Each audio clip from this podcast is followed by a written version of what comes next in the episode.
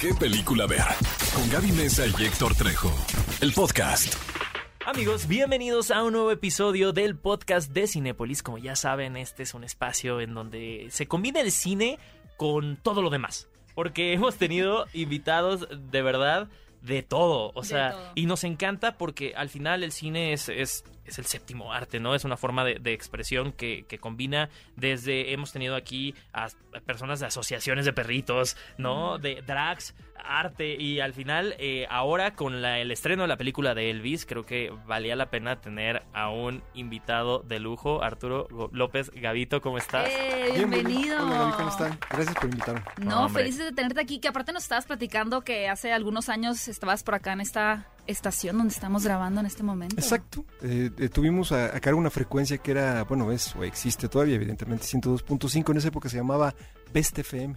Best estación. FM. Sí, dirigida solamente al público en inglés. Ajá. Era músico en inglés y teníamos también algún noticiero por ahí en la tarde que se llamaba La Mesa de la Verdad. Entonces regresar aquí es muy grato, muy- muchas memorias muy bonitas. ¿Qué tanto se colaba Elvis en esa programación? Muy poco, muy poco. Elvis estaba relegado, yo creo, en, eh, a, a la música ya de la gente muy mayor. Órale. Entonces necesitaban momentos como los que vamos a platicar para poderlo atraer a las nuevas generaciones. Definitivamente. Y bueno, todos sabemos que eres eh, una, una voz y, y tienes mucho expertise como productor musical. Además, reconociendo a nuevos talentos, ¿no? Estás en la academia, en este momento están en emisión con la academia. Y a mí me encantaría arrancar la conversación de Elvis con el It Factor que tenía Elvis. Yo lo que creo es que no había nada antes, es lo que tenemos que entender, ¿no? Es decir, eh, no había nada para la cultura caucásica o la cultura blanca de. Norteamérica. Había mucho, porque él lo que Elvis es realmente es que es un crisol en el que se funden muchos ritmos originarios de, de los afrodescendientes en, en. Norteamérica, ¿no? Entonces, Elvis va obteniendo diferentes fuentes de inspiración y las va absorbiendo y llega a convertirse en el primer rockstar de la historia, que es algo muy interesante porque el crecimiento de Elvis va de la mano con los medios de comunicación. Es decir, Mm. el Internet de los años 50, cuando Elvis empieza su carrera en el 54-55, es la televisión. Es realmente lo que amplifica a Elvis y manda el mensaje hacia los Estados Unidos de quién es la nueva figura juvenil de ese momento. Entonces podemos ir viendo cómo se va escalando la evolución tecnológica también con la figura de él como ícono y ahí es donde él realmente revienta. Que algo bien interesante que dices en cuanto a que fue el primer rockstar es que al final siempre ser pionero es muy complicado, ¿no? Porque vas como un, un barco abriendo las olas para los demás y quizá ya una vez que marcas una ruta, pues quienes vienen atrás de ti pueden saber más o menos qué esperar, ¿no? Ya hay ciertas expectativas o un camino abierto de cómo pueden ir trabajando para avanzar, no en ese mar tan complicado que representa la industria musical y muchas industrias. Pero es, es curioso porque al ser Elvis el, pionero, pues tampoco sabía exactamente como para dónde irse, ¿no? Y por lo mismo se dejaba guiar por aquellos que supuestamente sabían qué era lo mejor para su vida, ¿no? De haber sido muy complicado el ir creciendo sin realmente tener esta eh, noción de ser una superestrella, sino simplemente estarlo viviendo. Es que, como pasa con muchas de las grandes estrellas de la historia de la música, es decir, tú puedes analizar el lado personal y clavarte en ese lado personal, que al momento de irlo leyendo tú vas viendo las fortalezas y las carencias del personaje, ¿no? Elvis crece en una casa llena de carencias, donde no hay recursos, donde no hay suficiente comida, donde incluso hay amor tal vez de sobra, pero hacia la sobreprotección y una ausencia de la figura paterna. Por eso es que todo el desarrollo de esta nueva cinta de Baz Luhrmann viene a, a- a mostrarnos cómo el vacío emocional de, Elvis Presley, que tiene que ver directamente con la ausencia de autoestima, es lo que amplifica esta enorme soledad, que pudi- pudiera Mm. parecer algo paradójico para la gente, Justo. es decir, cómo un artista de esa magnitud, que históricamente es el artista más grande de la historia de Estados Unidos, por encima de Michael Jackson, en todos los sentidos, en la innovación, en la interpretación, en la creación de estilos, en la creación de grandes éxitos, cómo de pronto Elvis Presley no era un hombre feliz. No, no era un hombre feliz. Por eso tenía tantas fugas y tantos, tantas brechas abiertas en su frente a través de donde se pudieron meter cualquier cantidad de personas Mm. para hacer el mal más que el bien. Y además, eh, yo creo que en estos momentos, decías, es, es se contradice mucho en el momento en el una persona tan insegura, con tantas carencias, que se transforme en el escenario. ¿No? Que es como la, la combinación o la fórmula perfecta que podrías decir. Alguien tan solo que encuentra en el público absolutamente todo y que en este momento, pues, Tom Parker, que vemos que lo identifica y dice, bueno, es con él, ¿no? También creo que es muy fácil decir, bueno, Elvis no sabía a dónde ir, pero también Tom Parker no sabía hacia dónde caminar. ¿Tú crees que la película lo villaniza de más o lo deja en un punto muy cómodo? Fíjate que antes de llegar a la película hay varias, varios documentos, ¿no? Que a mí me Ujú. gustó mucho. Hay un documental increíble que se llama The Searcher, que está en plataformas digitales. Que es me- medio reciente, ¿no? ¿Qué será? Debe tener, 2019, sí, tal vez algo un así. par de años. Ajá. Sí, Gaby, un, pa- un par de 2020, años. pandémico. que son casi tres horas de este documental, o tal vez cuatro, no recuerdo bien. Que fue el- es el primer documento autorizado por el State de Elvis Presley, que es esen- esencialmente Priscilla y Lisa Marie las que dan las Ujú. autorizaciones para esto. Y ahí viene un previo de lo que nosotros vamos a encontrar en la película de Baz Luhrmann. Y es justo antes de que empiece la pandemia. Luhrmann empieza a pensar en la película previo a la pandemia y le agarra la filmación mientras está en Australia en medio de la pandemia también. Es decir, las primeras fotos de Tom Hanks encarnando a, a Tom Parker pues son durante la pandemia. De hecho, le da el COVID cuando está en la grabación de, de que la fue el primer actor eh, Exacto. ya Ajá, de esa mm, esfera, Magnitud. ¿no? Que dijo, yo también tengo comida y la gente empezó a tomárselo más en serio, ¿no? Porque era muy Exactamente, mediático ya. Eh, y luego viene un, un- un libro también que es la biografía de, de Elvis, hecha por, por un, un escritor británico que tuvo la oportunidad de platicar con él en algún momento en Las Vegas, ¿no? ya en los años 70, y habla precisamente de este tema de la soledad. Mm. Y está perfectamente bien llevada la película, es decir, la película tiene muchos más momentos de verdad y certeros que fantasías. Que eso es una cuestión que a mí me gusta muchísimo de Baz, de Baz Luhrmann, que si analizamos también es el, el hombre perfecto de los musicales, no Sí. solo en el siglo XXI, sino comenzando también con, con Romeo y Julieta.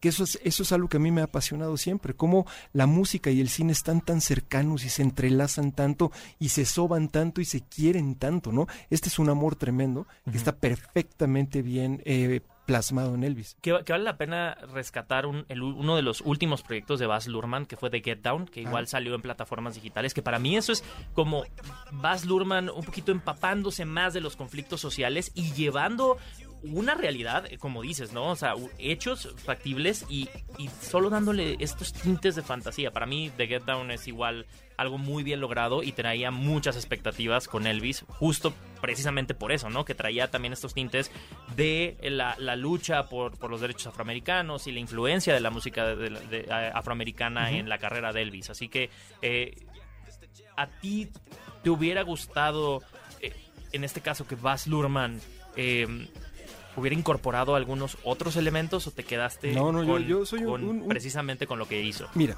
eh, he seguido a Elvis Presley toda mi vida. He, he escrito sobre él, he hecho programas sobre él. Soy un gran fanático, un gran fanático de Elvis Presley. Para mí la, la pieza es perfecta. Es como cuando, ah, cuando se estrena también eh, Rapsodia Bohemia, ¿no? Que todo el mundo piensa, no, es que le faltó hablar del morbo y de la decadencia de Freddie Mercury. No. La gente lo que quiere normalmente cuando va al cine es entretenerse y cuando no está suficientemente satisfecho después de lo que vio, lo que están buscando es como buscarle lo que no se... Si me explico? Sí, la cosa mala, la cosa fea. Y esta película de Baz Luhrmann, yo creo honestamente que es su mejor película. Y Moulin Rouge es increíble. Y, y- y hay muchas otras películas, ¿no? Por ejemplo, Romeo y Julieta es grande.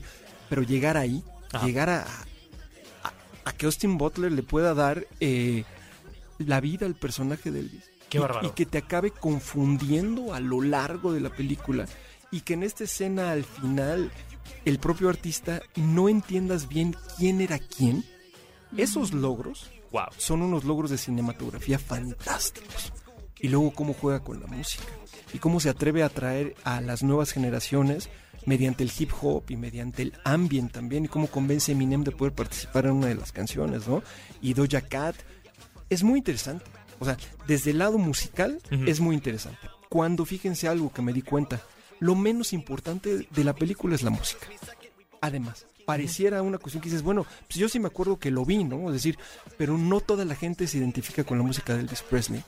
Cuando en otras películas, en Rocketman o también en Ajá. Rhapsodia Bohemia, pues sí, la- ahí están los clásicos interpretándose, ¿no? Como son. Y aquí no pasa así. Que también digo, lo habíamos hablado, ¿no? El, Sí, el- el- el justo. tema cultural que tenemos en México, que hay muchas canciones que las conocemos en español y yo veía a la gente que estaba al lado de mí mientras veía la película diciendo, "Ah, no Esa es sabía de que esa Elvis". canción es de Elvis, Sí. ¿no? Sí, pues, como, estaría bien interesante, Arturo, tú que eres un súper fanático de, de Elvis. Me voy a ir un poquito para atrás, pero para extender también la pregunta, sí me gustaría mucho saber, seguramente lo has compartido anteriormente, pero ¿cómo comienza tu fanatismo por Elvis? ¿Y por qué crees también que, como dices, no, esta película puede regresar a tocar a nuevas generaciones, pero quizás ha sido un artista que no ha logrado como brincar de generación en generación como quizá, bueno, Elton John sigue vivo, ¿no? Pero como la película Rocketman o como Queen. ¿Qué pasó con Elvis? Que algunas generaciones lo olvidaron y que incluso viendo la película te das cuenta que no, pues no sabían que las canciones que aparecen eran suyas, ¿no? Es, la respuesta es, es fácil, Gaby, te voy a decir. Elvis pertenece a los abuelos de esta generación. No es ni siquiera de, de- De los- De los papás. es de los abuelos, ¿no? Ajá. Pero cada tanto, en los 70 cuando él muere, luego en los 80, en los 90, primera década del siglo XXI, se hacen nuevas versiones de, cantan- de, de cantantes actuales con música de Elvis Presley. Como lo que pasó, por ejemplo, con Dua Lipa y Elton John. Hay experimentos, muchos experimentos anteriores eh, que se hicieron, eh, como A Little Less Conversation, que se retomó, ¿no? Claro. Y Lilo y Stitch. Claro, Ah. Lilo y Stitch. Yo así además. conocí a Elvis, la verdad. Claro. Lilo y Stitch, Lilo la verdad Entonces, es que sí. es música tan icónica con temas tan emblemáticos que todas las generaciones han tenido de nueva cuenta el regreso de Elvis Bueno, Can't. Help Falling, o sea, Falling in Love, es- esa, esa, esa canción es cobereada y cobereada y cobereada y al final vive a través de, de- de los covers, ¿no? Con esta generación de TikTok que ahora es muy interesante ver cómo Baz Luhrmann también adapta la película a un, como un ritmo mucho más rápido, mucho más adaptado a como hoy consumimos contenido. Sí, en, en los años 90, por ejemplo, eh, los Pet Shop Boys con Always on My Mind, ¿no? Ajá. Traen sí, el sí. remix y la, la meten de pronto, ¿no? Otra vez. Y yo creo que esta visión de Baz Luhrmann de lo que está haciendo, de intentar mandar el mensaje de Elvis para las nuevas generaciones, desde el punto de vista de alguien que podría estar eh, tan vigente hoy en día como, como cualquiera de los, los miembros, por ejemplo, del, del pop canadiense, ¿no? Eh, de Shawn Mendes o como podría estar del de Harry Styles, ¿no? Si tú te fijas, hay momentos en los que el propio Elvis, de pronto además Harry Styles estaba contemplado para hacer el ¿Te papel, hubiera ¿no? gustado verlo? Como... No, yo creo que No, no. nadie extrañó sí, porque igual, Austin cu- cuando Butler salió es grandioso. igual para mí cuando salió esta noticia de bueno también Harry Styles ya es una ya es, ya es un nombre ya tiene un nombre iba a ser difícil hasta un cierto punto borrar la imagen que también tienes ya de Harry Styles y creo que Austin Butler estaba en el está en el le cayó como anillo al dedo a su Ahora, la carrera cuestión, Bully, es que ahorita tú ves a Austin Butler en todas las entrevistas y estás viendo a Elvis Presley. Claro. Eso es lo increíble. Cómo él fue tan magnífico en la representación del personaje que se convirtió en el rey mismo, ¿no? Cosa que yo creo que Harry Styles no podía hacer. Porque Harry Styles tiene otra vida. Tiene que dejar es la músico, piel, ¿no? del claro, personaje. Exactamente. Incluso tú escuchas, ¿no? He visto ciertas grabaciones también de cómo hablaba Austin Butler antes y cómo habla ahorita. Y está, es vive sureño. Presley adentro de él. Ay, pero eso debe ser de una carga complicada también, ¿no? Digo, porque es un personaje complicado. Yo creo que el próximo reto es a dónde irá Austin Ajá. Butler Ajá. después de esto, ¿no? y además él Qué canta difícil. no en esta en, en esta Él adaptación. canta en, en to- todo lo que tú ves es interpretado por él. qué bárbaro Sí, claro, increíble. Esas escenas de Las Vegas, ¿no? De- del momento triste y decadente de Elvis Mm, Presley entre sí. el 72 al 77 más o menos, me parece magistral. Todo lo que se hace a lo largo de la película se, merece- se- me parece magi- magistral. Y algo que me gusta mucho como melómano o como historiador de la música que soy, es ver cómo se representa fielmente cada uno de los diferentes capítulos de la vida de Elvis Presley. Y la relación con la mamá, la- el tema de la Mm. codependencia tan grande, ¿no? Cómo está representado Graceland, cómo se ven estos momentos mágicos de esta cinematografía increíble de Baz Luhrmann cuando está en el Hotel Internacional, cuando lo abren, ¿no? Uy, y no puedes es hacer a un lado bueno. este gran, gran hombre que es Tom Hanks. De cómo también para mí es una de sus actuaciones más grandes. Digo, hablar de una gran película de Tom Hanks es como decir, bueno, Sí, ¿por dónde nos empezamos? vamos no? al quite no Pero caracterizado de esta manera, nunca lo había hecho jamás. Y de villano, ¿no? Es inusual verlo como villano.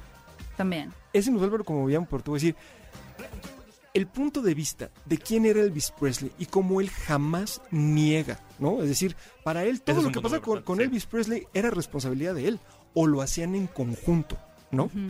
La vileza, como dices tú, Gaby, de los ojos, el- la sudoración en la nariz, la papada, la obesidad, eh, el orgullo, el ego, todo esto que significaba el coronel Tom Parker, no era otra cosa, y lo voy a decir, ¿eh?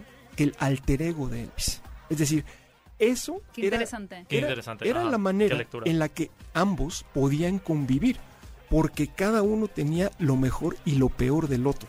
Yo he tenido la oportunidad de ser manager de, de- de algunos músicos, ¿no? Y yo les digo algo, ¿eh? cuando ustedes ven a un mal manager, es culpa del artista. Es el artista el que quiere que el manager se presente así y sea así. Y no estoy excusando a Tom Parker ¿eh? de ninguna manera, pero creo que hay mucho de esta simbiosis malévola entre artista y manager. Y sigue habiendo mucho debate en Estados Unidos sobre, sobre el rol que desempeñó Tom Parker en la vida de Elvis. O Yo ya creo- es muy Yo creo claro. que se muere cuando termina esto, ¿no? Al final del día, el estate de Elvis se arregla con Tom Parker por afuera.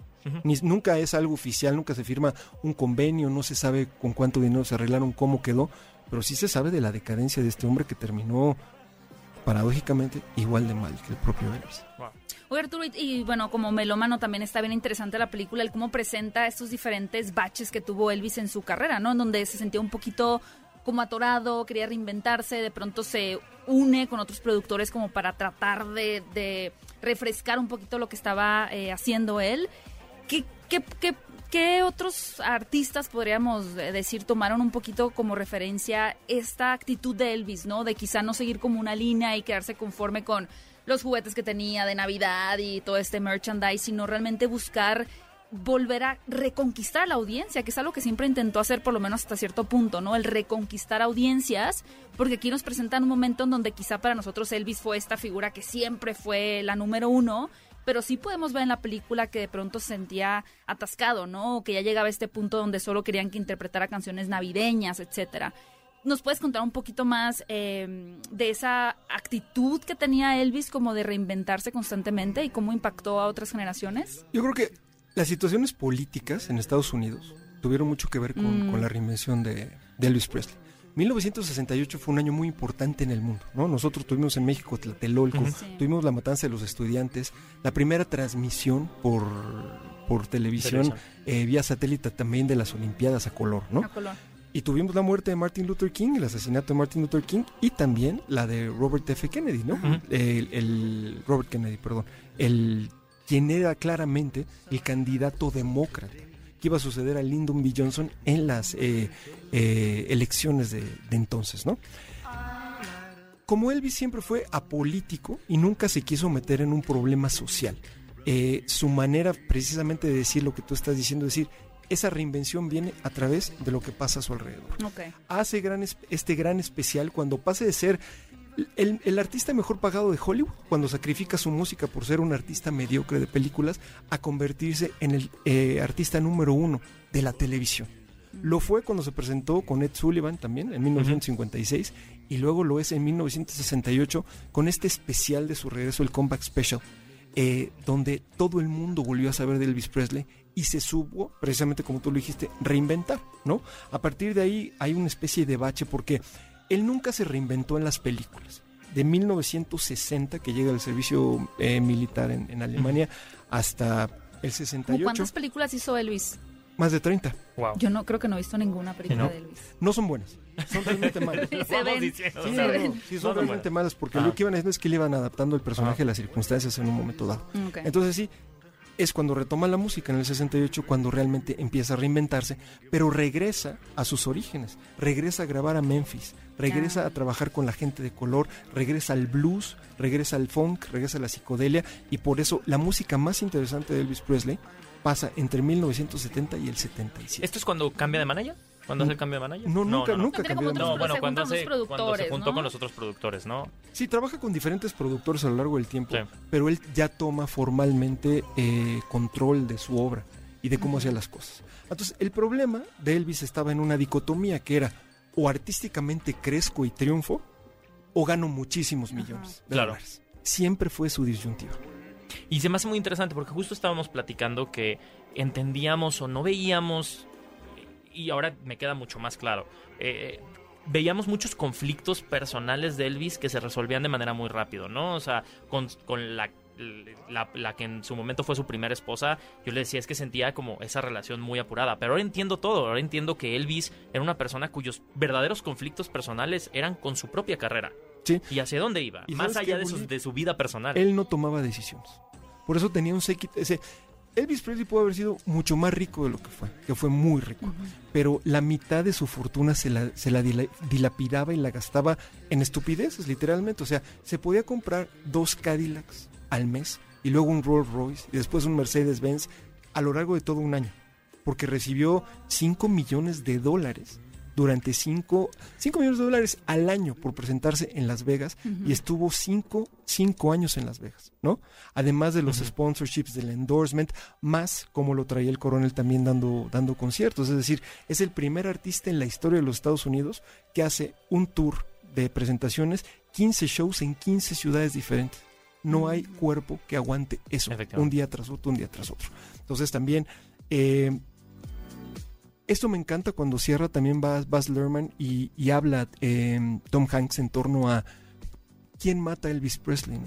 Mm, sí, O sea, sí, claro. lo- se, se- se mata a él o, o su corazón deja de funcionar o simplemente él pierde interés también en seguir viviendo, que me parece cualquiera de las tres opciones es sumamente Macabra. depresiva. Era muy macabra. Ma- ¿no? macabra, sí, claro, Ujú. tremendo. Súper joven. 42 años.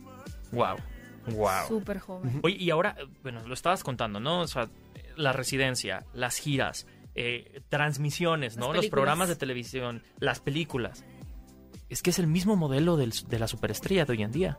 Es lo mismo, es totalmente. O sea, lo mismo. eso, es- eso es a mí lo que me impresiona. O sea, yo veo a un, de nuevo, un Harry Styles o veo a una superestrella que ahorita esté dando... Dua Lipa. Dua Todo el mundo. Exacto. Y dices, están bajo el mismo modelo, una gira o una residencia, la misma Lady Gaga, ¿no? O sea, su gira, residencia, películas, es el mismo modelo. O sea, es lo que me sigue impresionando que Elvis marcó esa pauta y esa pauta se sigue replicando. Porque él es el primero en hacer todo lo que tú dijiste. En todos los sentidos. Es el primero en hacer una residencia en Las Vegas de ese tamaño. Es el primero en hacer una transmisión, transmisión vía satélite al mundo entero. Es el primero en decir que formalmente es un artista de rock and roll también. Todas esas son primeras veces. Es el primero que hace una serie de películas en Hollywood que se utilizan no solo como un instrumento de marketing para vender productos, fíjense qué interesante, sino para darle continuidad a su carrera, porque el coronel, lo que haya sido, pero un hombre muy visionario en cuestión de negocios. Incluso los pines estos, ¿no? De yo Ah, claro, odio a odio a Elvis. Presley. Eso, es, Claro. eso es genial. Es genial. Es una genialidad eso. Es genial. Entonces, celebremos a, a Tom, a Tom Parker con todo lo que, lo que él representó y lo que fue, porque a Elvis le trajo dinero. Si Elvis hubiera exigido, hubiera pedido ser tratado con mayor respeto, lo hubiera tenido. Pero Tom Parker supo muy bien cómo lo iba a mover. Es decir, es una analogía que yo recuerdo mucho de la película de Pinocho, ¿no? Cuando están en Stromboli con las marionetas. ¿no? En, eso es para mí Tom Parker. Mm, Pinocho no quiso ser una marioneta y se fue, ¿no? Y su papá lo sacó adelante. Pero aquí el, el, el Gepetto de Elvis, que sería su papá, Vernon, lo dejó en el teatro, en lugar de apoyarlo para salir. Porque hasta el propio padre de Elvis Presley comía de Elvis Presley. Ah, claro. ¿no? Entonces, imagínate estar manteniendo, Bully, una nómina de 100 personas al mes, que era más o menos la cantidad de gente que le rodeaba a Elvis Presley. Es impresionante. No hay dinero que lo pueda terminar de pagar. E incluso es muy difícil dimensionarlo, ¿no? Para uno, o sea, entender cuánta gente forma parte de esa maquinaria. Algo bien interesante también ahorita que hablaban es como ahora con esta película y con el documental podemos ver al humano por sobre el artista, ¿no? ¿Qué tanto ha cambiado, en tu opinión, Arturo, esta mm, percepción que tenemos como público de ver al artista por sobre el humano o qué tanta capacidad tenemos ahora de ver al humano por encima del artista? ¿no? Ahora, por ejemplo, que las redes sociales permiten, no sé, Justin Bieber, ahorita Ajá. que le dio esta parálisis, ¿no? parálisis. Y que uno... Y que lo comparte. Eh, Sí, y que lo comparte porque se puede y que hay tal vez una sensibilidad más amplia de la audiencia, o no sé, o tal vez como audiencia seguimos siendo igual de exigentes. ¿Tú has visto un cambio en, en esas figuras? ¿De qué tan humanas realmente Yo pueden creo que ser? depende, Gaby, del artista. ¿no? Regresando al tema de Elvis, si tú te fijas, en estos shows de Las Vegas tan maravillosos, cuando él cada noche besaba en la boca a sus fans, es el primer gran artista que se vuelve vulnerable ante su público. ok. Y él se debía a su público. Durante muchos años, a toda la gente que estaba apostada fuera de su mansión en Memphis, en Graceland, él salía y la saludaba. Si estaba en la casa, él salía, los atendía, les firmaba cosas, pasaba con ellos en el coche y todo. Siempre fue un, un hombre que cuidó mucho a la gente que estuviera cerca de ellos. Ok. Y respondiendo a lo que tú me preguntas, las redes sociales son, son un escaparate, son una vitrina donde tú, si tú, tú tienes tu escaparate, tú decides lo que quieres mostrarle a la gente y la gente normalmente te compra lo que tú les Sí. estás mostrando. En esas épocas de, de Elvis, él no hacía tantas entrevistas, no salía tanto con la prensa y eso, sino que la gente más lo buscaba a él para, para las declaraciones. Y hoy en día, quienes están, las, las celebridades o los artistas o los músicos que están en las redes sociales, son quienes te dictan qué es lo que está pasando, que es, diría yo, a la inversa, ¿no? En un momento dado de lo que pasó con Elvis. Y que también puede salir por el otro lado, ¿no? Tienes el ejemplo de Doja Cat hace poco cancelando un concierto, pero pe- peleándose con sus seguidores en Twitter ¿no? y entonces terminó siendo todo lo contrario, ¿no? Al final era como, no, aléjenla de ese medio de comunicación porque esa cercanía le está haciendo ser explosiva y como dices, al final depende de cada artista. Claro, nosotros vamos diseñando nuestros escaparates, cómo queremos ser vistos. Interesante. Pues eh, hemos llegado al fin de, de este podcast, pero me Pues qué encantaría... tristeza. Ya sé, porque Arturo, ¿tienes ah, alguna, un top 3 de tus canciones favoritas de Elvis para invitar a la gente que las escuche también? Sí, yo, yo les recomiendo mucho que escuchen. eh, la, la que más me gusta es Can't Help Falling in Love, muchísimo. Esa sería por el romanticismo la canción. Luego, eh, Viva Las Vegas, Ok. que es de la película de, de- de Viva Las Vegas, bueno, obviamente. Y Jailhouse Rock, Ok. diría yo. Genial. Esos son mis, mis Muy buen vibrosas Sí. las tres canciones. muy, muy, muy, muy, muy. Oye, y digo, yo dos cositas con las que quiero terminar. Una es el legado de Elvis en Las Vegas. O sea, creo que eh, al final Las Vegas sigue respirando Elvis, ¿no? O sea, Correcto. sigue teniendo esta esencia Sí. de, de esta persona. Y la última es, ¿qué onda con el pollo frito? Y, ¿Por bueno, qué? No, salió el pollo frito No, en la pero película. lo, lo mencionamos. Fíjense que en, en todo el sur de Estados Unidos, y em, empezando desde Texas, desde ahí, es muy común que la gente haga sus diferentes mezclas de harina para emparizar pollo. Entonces había una especie como de receta secreta que hacía eh, Gladys, la mamá de Elvis, que le preparaba un pollo frito que era su favorito. Pero también le gustaban mucho los sándwiches de pulled pork, ¿no? Mm. Ay, Estos que son ahumados, ¿no? Sí. Que pasan hora- horas en el ahumador también. Y su sándwich favorito de postre era el sándwich que tenía eh, mantequilla de, de Como mermelada. cacahuate, Ajá, sí. Peanut mermela- butter. mermelada y plátano. Y se los echaba. Mm. Por eso estaba un poco ¿no? Pues es que como buen sureño, ¿no? Quiero Su la índice dieta de calórico. Elvis. Bueno, y Arturo hizo el pollo frito en estos días y le quedó muy bien, ¿eh? Nos enseñó una foto y se ve Sí, soy, espectacular. fa- Ah, soy fan de la cocina. Así que vayan a las redes de, de Arturo. ¿Cómo te encuentran en redes? Arroba AL Gavito en todas las plataformas. Perfectísimo. Excelente. A nosotros nos encuentran como Me pueden encontrar como arroba Gaby Mesa 8. y a mí como arroba Héctor Trejo y muchísimas gracias por estar aquí. Al contrario, verdad, gracias por invitarme. Un placer. Y recuerden que nos pueden escuchar en vivo los sábados por la mañana, 10 a.m. en XFM 104.9. Y recuerden también calificar nuestro podcast, ponerle ahí estrellita y corazoncito para que les llegue la notificación. Cada miércoles tenemos un nuevo episodio. Así que esto fue ¿Qué película ver? Un podcast de Cinépolis. Ve a Cinépolis y utiliza el hashtag qué película ver. Escúchanos en vivo todos los sábados a las 10 de la mañana en Exa FM 104.9.